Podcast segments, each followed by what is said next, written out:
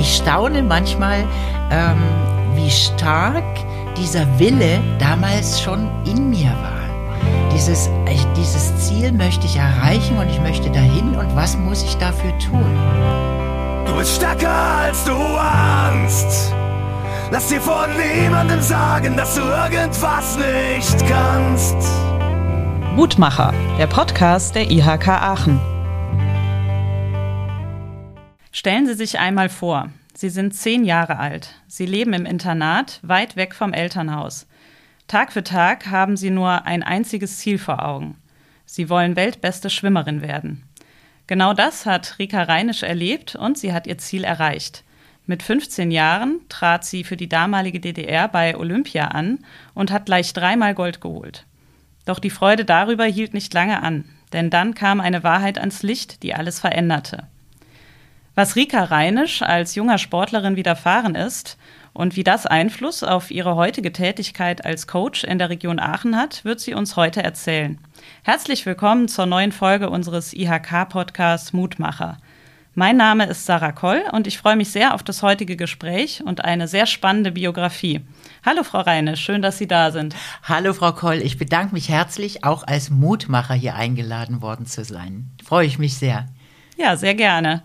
Frau Reinisch, Ihr Leben ist ja unglaublich bewegend. Ähm, bevor wir darauf zurückblicken, an welchen Stationen Sie schon Mut bewiesen und hart für Ihre Ziele gekämpft haben, wüsste ich von Ihnen gerne, wann waren Sie denn das letzte Mal mutig?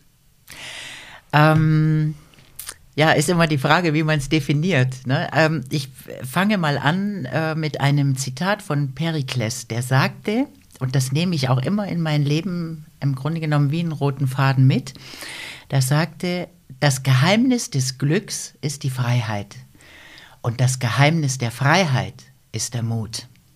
Und bei mir ist es so, ähm, dass jeden Tag, wenn ich aufstehe, man ja doch einen gewissen Mut beweist, weil man ist in sich, man ist, äh, wenn ich jetzt von mir ausgehe, ähm, man ist in sich, man ist dahin gekommen äh, durch diese ganzen Lebensphasen, die Sie auch gerade ansprachen, äh, die dann auch dazu führen, dass man selbst reflektiert und mit sich selbst zufrieden auch jeden Tag morgens aufsteht und fröhlich in den Tag startet und im Grunde genommen andere Menschen glücklich machen möchte. Ja, das ist doch ein sehr motivierender Start ins Gespräch. Ähm, das Motiv Freiheit, da werden wir sicherlich auch nachher noch mal drauf eingehen. Das hat ja auch eine bestimmte Bedeutung in mhm. Ihrem Leben. Man kann sagen, der Mut zieht sich ja wirklich durch ihre ganze Biografie. Sie waren erst Leistungssportlerin, dann später Journalistin, Filmemacherin und im Marketing tätig. Heute sind sie Coach für Führungskräfte und haben erst vor ein paar Wochen mit ihrer Freundin und Geschäftspartnerin Petra Schreiber ein Absolventinnen-Consulting gestartet, um Frauen für den Arbeitsmarkt zu stärken und sie mit Unternehmen zusammenzubringen. Bevor wir aber auf Ihre aktuelle Tätigkeit eingehen, würde ich gern noch mal auf Ihre Schwimmkarriere blicken und darauf, was Ihnen als junges Mädchen widerfahren ist.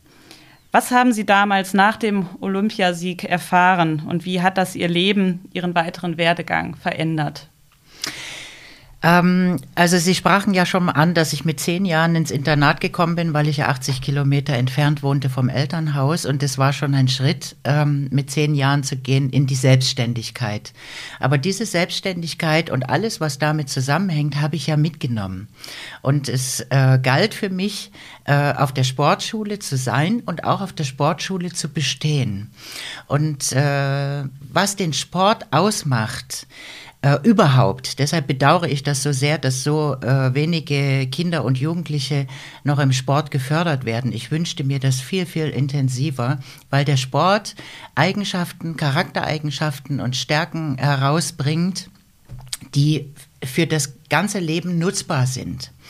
Und dadurch, dass ich mit zehn Jahren schon auf die Sportschule gekommen bin und auch dieses gesamte Training äh, mitgemacht habe, dieses unglaublich harte Training, äh, mich da durchboxen musste, mich in der eigenen Trainingsgruppe durchsetzen musste und so weiter, aber auch wunderbare, schöne Zeiten hatte. Das habe ich alles mitgenommen bis zu meinem 15. Lebensjahr, bis zu den Olympiasiegen. Und äh, habe dann auch nicht so damit, also ich habe eine gewisse Resilienz aufgebaut, mit äh, Stresssituationen äh, wunderbar umgehen zu können, auch mit Situationen, die das Leben schreibt, manchmal die nicht so gut sind. Und das war halt eine. Ich habe dann nach den ähm, Olympiasiegen einen Zusammenbruch gehabt meines gesamten Immunsystems. Wir waren in einem Trainingslager in Charkow in, in der Ukraine und ich wurde zurückgeflogen, äh, kam in die medizinische Akademie nach Dresden und äh, hatte dort einen ganz hervorragenden Gynäkologen, äh, Dr. Falk Löffler, der ähm, Blutuntersuchungen machte, der auch aus dem Hochleistungssport kam. Das war mein Glück. Der war selbst Leichtathlet beim damaligen Sportclub Einheit Dresden. Schöne Namen immer, die die, die, die Sportclubs so hatten und die Vereine. Ähm, und der hat Blutuntersuchungen gemacht und anhand dieser Blutuntersuchungen festgestellt, dass ich einen Überschuss an männlichen Hormonen im Körper hatte. Und das hat er uns, meinen Eltern und, meinem, und mir durch die Blume gesagt. Mehr oder weniger äh, klar und deutlich. Aber was er sagte, wenn ihre Tochter später nochmal Kinder haben möchte, dann sollte sie genau jetzt mit dem Hochleistungssport aufhören. Und meine Eltern sind aus allen Wolken gefallen, ich bin aus allen Wolken gefallen. Das war also für uns erstmal so ein Prozess, ähm, den wir aufarbeiten mussten. Ja, ich habe ich hab da tatsächlich aufgehört mit dem Hochleistungssport, obwohl ich mit meinen 15 Jahren immer noch nicht so ganz genau wusste, was bedeutet das jetzt? Was ist das jetzt? Ich wusste nur, es, es tut mir nicht gut, wenn ich es fortführen würde. Ja, wie es dann für Sie danach weiterging, da werden wir gleich dann auch noch drüber sprechen. Nach dieser Erfahrung, die sicherlich äh, ja Sie sehr verunsichert hat erstmal. Ja, Sie sagten ja eben schon, dass Sie sehr ein sehr hartes Training hatten und aber den ja, Willen hatten, das zu schaffen.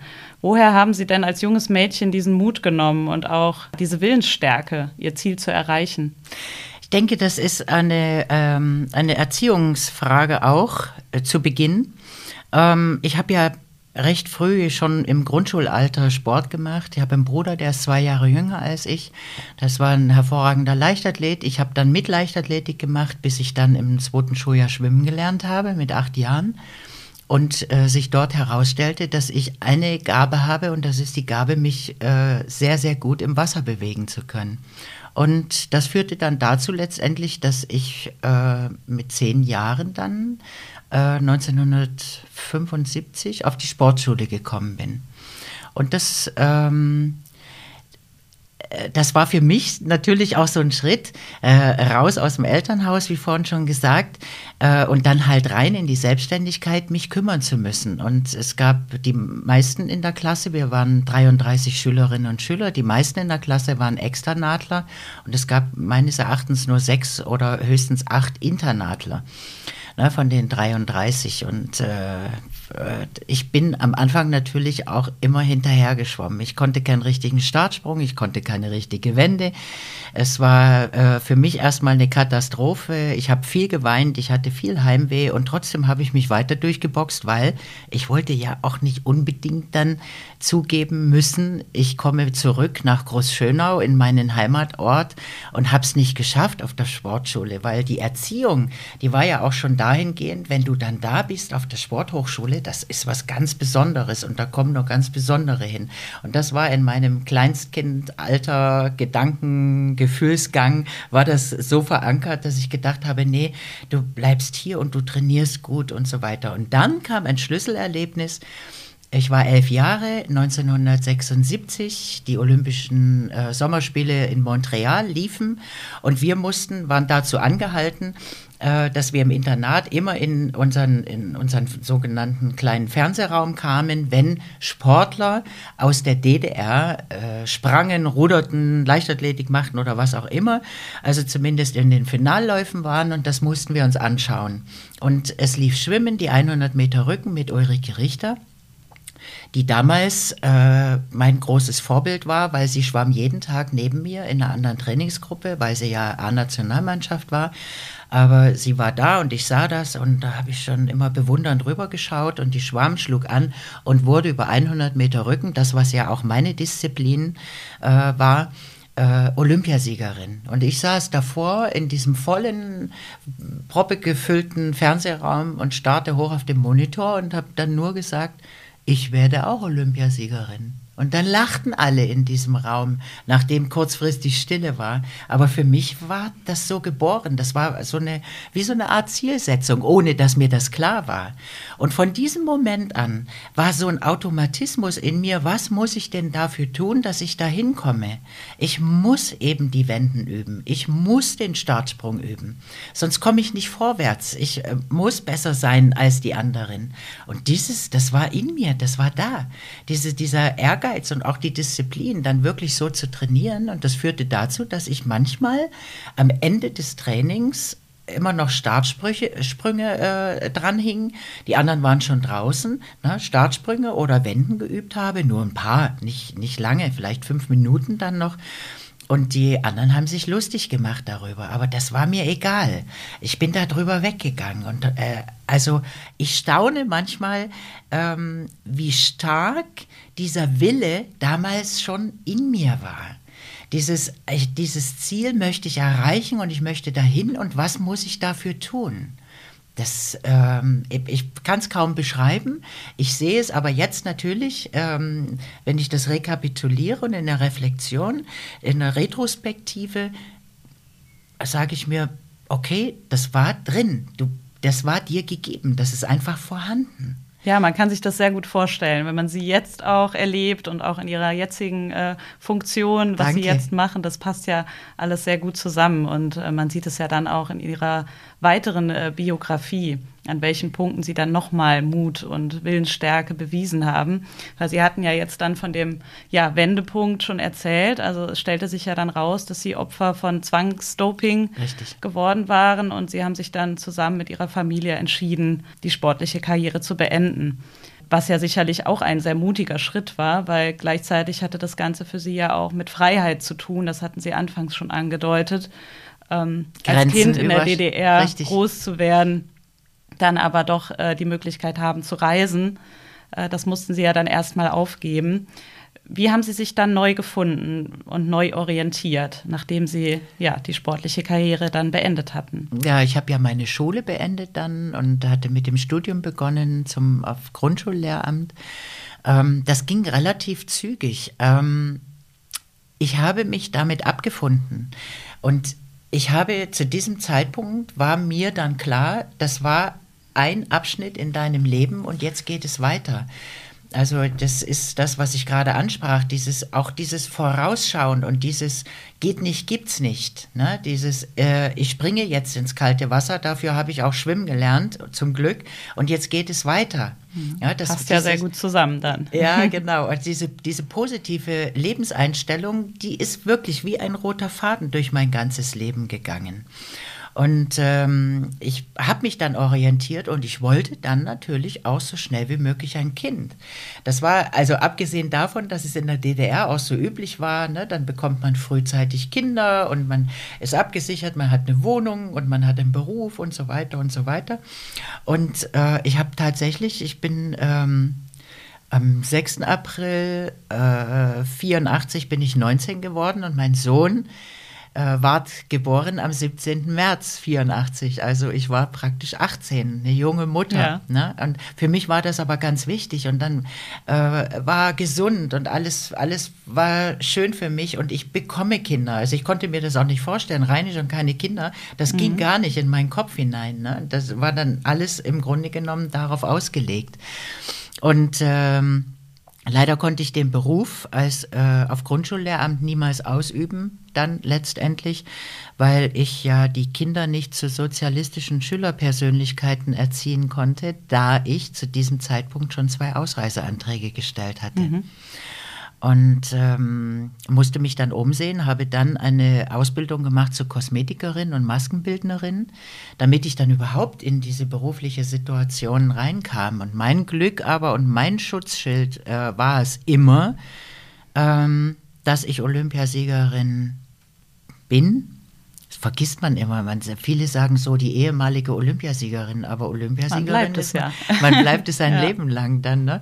Ähm, Und ich hatte zwei Stasi-Verhöre auf, aufgrund der Ausreiseanträge und wusste dann teilweise nicht, sehe ich meinen Sohn wieder oder nicht, weil man hört ja auch ganz, ganz andere Sachen. aber das war immer so ein Schutzschild letztendlich ne, für mich.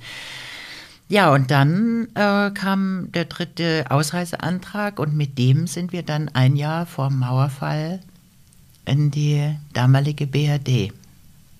Obwohl, das ist auch nicht damalig. ist ja noch, ja, genau. Ja, ja Sie haben sich ja dann nochmal neu erfunden. Äh, Sie haben dann nochmal einen ganz anderen Weg eingeschlagen. Mhm. Sie haben eine Ausbildung zur Journalistin gemacht, waren dann als Fernsehjournalistin äh, bei RTL, waren Filmemacherin, Moderatorin und äh, im Marketing tätig. Später sind Sie dann ins Coaching eingestiegen. Wie kam es denn dazu?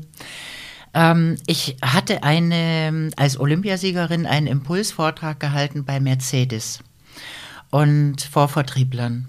Und ich habe mir überlegt, weil ich schon etliche ähm, Vorträge, Impulsvorträge gehört hatte von Olympiasiegern und Weltmeistern, die aber lediglich über den Sport sprachen. Und ich äh, mir immer dachte, was haben denn die Unternehmen dann davon und was haben die Menschen, die da sitzen und sich das anhören davon, außer dass sie sich natürlich erfreuen, irgendwie einen Olympiasieger oder Weltmeister vor sich zu haben. Aber ansonsten, was nehmen sie mit? Dann habe ich das Ganze umgestellt und habe ähm, aus meiner sportlichen Laufbahn erzählt, aber die Brücken geschlagen in die Unternehmen hinein. Was bedeutet das jetzt für euch? Ne, das, das Thema Disziplin und Ehrgeiz, das Thema Umdenkprozesse, Veränderungsprozesse anschieben, ähm, der wichtigste Faktor Denken, Lernen, was heißt das überhaupt? Wie gehe ich hinein in die Selbstreflexion und so weiter? Das habe ich dann praktisch von meinem Sport äh, projiziert auf dieses Unternehmen und auf die Menschen, die in diesem Unternehmen arbeiten. Und das war so spannend, da ist so eine spannende Diskussion dann am Ende des Tages herausgekommen, dass äh, derjenige, der das organisiert hatte, mich gefragt hat, Mensch, mach das doch weiter. Das ist so interessant. Und dann lernte ich in Aachen zu dieser Zeit den André Brüning kennen. Der André Brüning äh, ist auch ein Unternehmensberater von Anders Beraten und äh, wir zwei, wir mochten uns gleich und haben uns sofort äh, gut verstanden. Und ähm, haben dann eine ganze Weile zusammengearbeitet, ähm, bis, bis wir dann sahen, okay, wir mögen uns menschlich sehr, aber was die Arbeitsprozesse anbelangt, das war halt nicht so. Da habe ich anders äh, agiert als er und es ist alles, alles gut und alles in Ordnung, aber ähm, durch ihn bin ich im Grunde genommen noch tiefer eingestiegen, ganz bewusst, erst autodidaktisch, dann mit einer Ausbildung zum systemischen Coach ähm, in dieses Thema immer weiter hineingekommen und äh, bin jetzt sehr, sehr froh, weil ich habe im Grunde genommen meine Berufung lebe ich aus. Ne? Das, wenn mich einer fragt und ich habe mal keine Lust, groß zu erzählen, was ich mache, dann sage ich, ich mache Menschen glücklich. Und nichts anderes ist ja. es. Bestenfalls. Ne? Und das ist das, was mir Freude macht, weil ich ziehe Energien daraus, wenn ich merke, dass Menschen beginnen, sich selbst zu erkennen. Das ist so was Wunderbares und dass ich dazu beitragen kann. Ne? Ich sage immer, ich, ich, ich helfe euch, ich unterstütze euch äh, und bringe euch zum Weg. Aber gehen müsst ihr ihn alleine. Mhm. Aber dafür die Voraussetzungen zu schaffen, durch das Thema Selbstreflexion gerade, ne? wer bin ich, was kann ich, wo will ich hin, was will ich denn entscheiden, wie will ich mir denn Ziele setzen und Ziele stellen, wenn ich nicht weiß, wer ich bin und was ich kann, wo sind meine Stärken, wo sind meine Schwächen, wobei Schwächen dabei in Anführungsstrichen stehen. Weil dieses, dieses Thema, und dazu gehört wieder der Mut, dieses Thema anzugehen, diesen äh, vermeintlichen Widrigkeiten äh, entgegenzustehen und, das, und diesen Schritt zu wagen, ey, ich probiere das jetzt einfach mal durch diese Umdenkprozesse, durch diesen Mut zur Veränderung. Dafür bin ich da. Ja, das ist ja jetzt auch Teil Ihres äh, aktuellen Projektes, das Sie gestartet haben. Da waren wir anfangs schon drauf eingegangen, ganz kurz. Das Absolventinnen Consulting, da richten Sie sich speziell an Frauen, die sich in beruflichen ja, oder Wendepunkten in ihrem Leben befinden. Ähm, wie trägt Ihre Biografie dazu bei, dass Sie gerade diesen Frauen eben Mut zusprechen können und sie motivieren können, nochmal etwas Neues zu wagen. Hm. Ja, das ist also all das, was jetzt gerade schon gesagt wurde, kann ich im Grunde genommen genau darauf projizieren, weil es genau dahin geführt hat. Ich möchte dazu beitragen, dass dass diesen Frauen und nicht nur Frauen, wir waren jetzt, äh, das erste Mal war ich in der Büro, im Berufskolleg in Jülich in einer wunderbaren Klasse.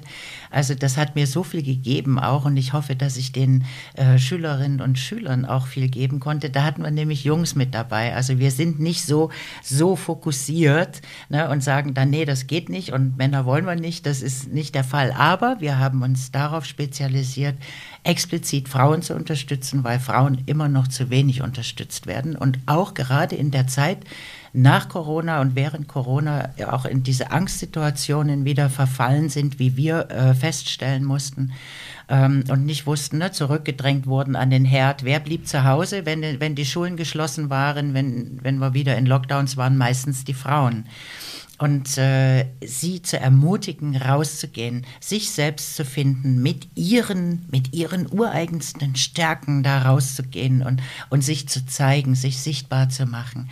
Ähm, wir sind dafür da, sie zu stabilisieren und das ist, das ist das Wichtige. Also das ist der eine Punkt.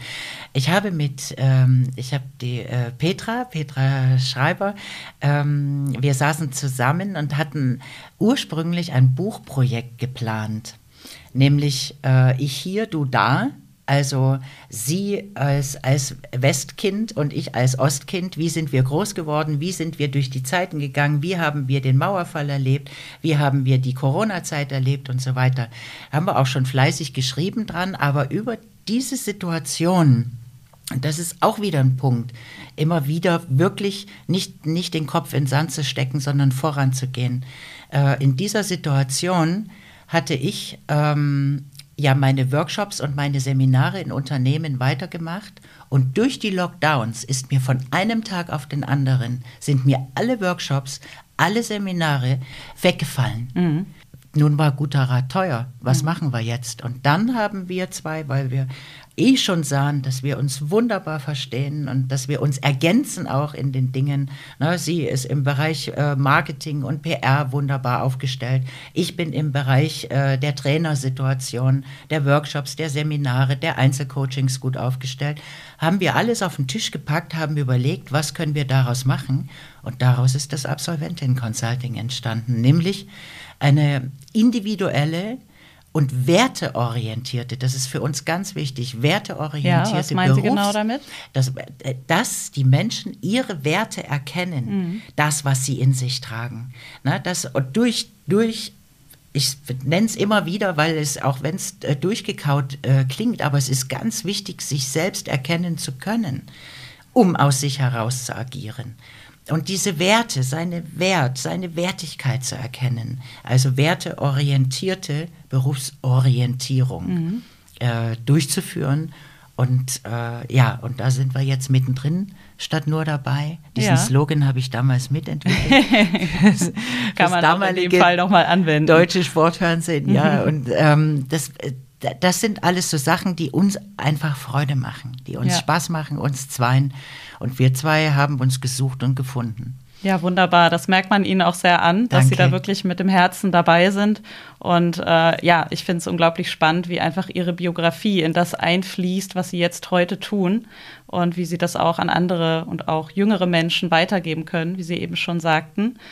Ja, sehr spannend. Vielen Dank, Frau Reinisch, für Ihre Einblicke in ein wirklich sehr spannendes Leben und auch in Ihr aktuelles Projekt. Gerade für Menschen, die sich an einem Wendepunkt im Leben befinden und sich neu orientieren wollen, ist Ihre Geschichte und auch Ihr jetziges Projekt ein echter Mutmacher, kann man sagen. Ein Mutmacher, vielleicht auch mal den Sprung ins kalte Wasser zu wagen, so wie Sie es damals gemacht haben Richtig. und einfach loszuschwimmen. Und ruhig mit unserer Unterstützung. Also ja. wir sind offen, wir sind offen. Ne? Das ist auch dieser Unterschied, dieses, äh, ge dieses geschlossene, geschlossene Denken und dieses offene Denken mhm. lernen. Und das äh, kann ich sehr, sehr gern vermitteln, weil manchmal ist es, bedarf es nur eines kleinen, einer kleinen, eines kleinen Umdenkprozesses und schon ist man in einem ganz anderen Fahrwasser. Ja. Ja, das ist ein guter Impuls. Wer mehr über das Absolventinnen Consulting erfahren möchte oder in unsere vorherigen Folgen des Mutmacher Podcasts reinhören möchte, kann dies alles auf unserer Website finden unter www.ihk.de slash Aachen slash Mutmacher. Vielen Dank, Frau Reinisch, und ich wünsche Ihnen weiterhin ganz viel Erfolg. Tausend Dank, dass ich da sein durfte. Du bist stärker als du ahnst. Lass dir von niemandem sagen, dass du irgendwas nicht kannst.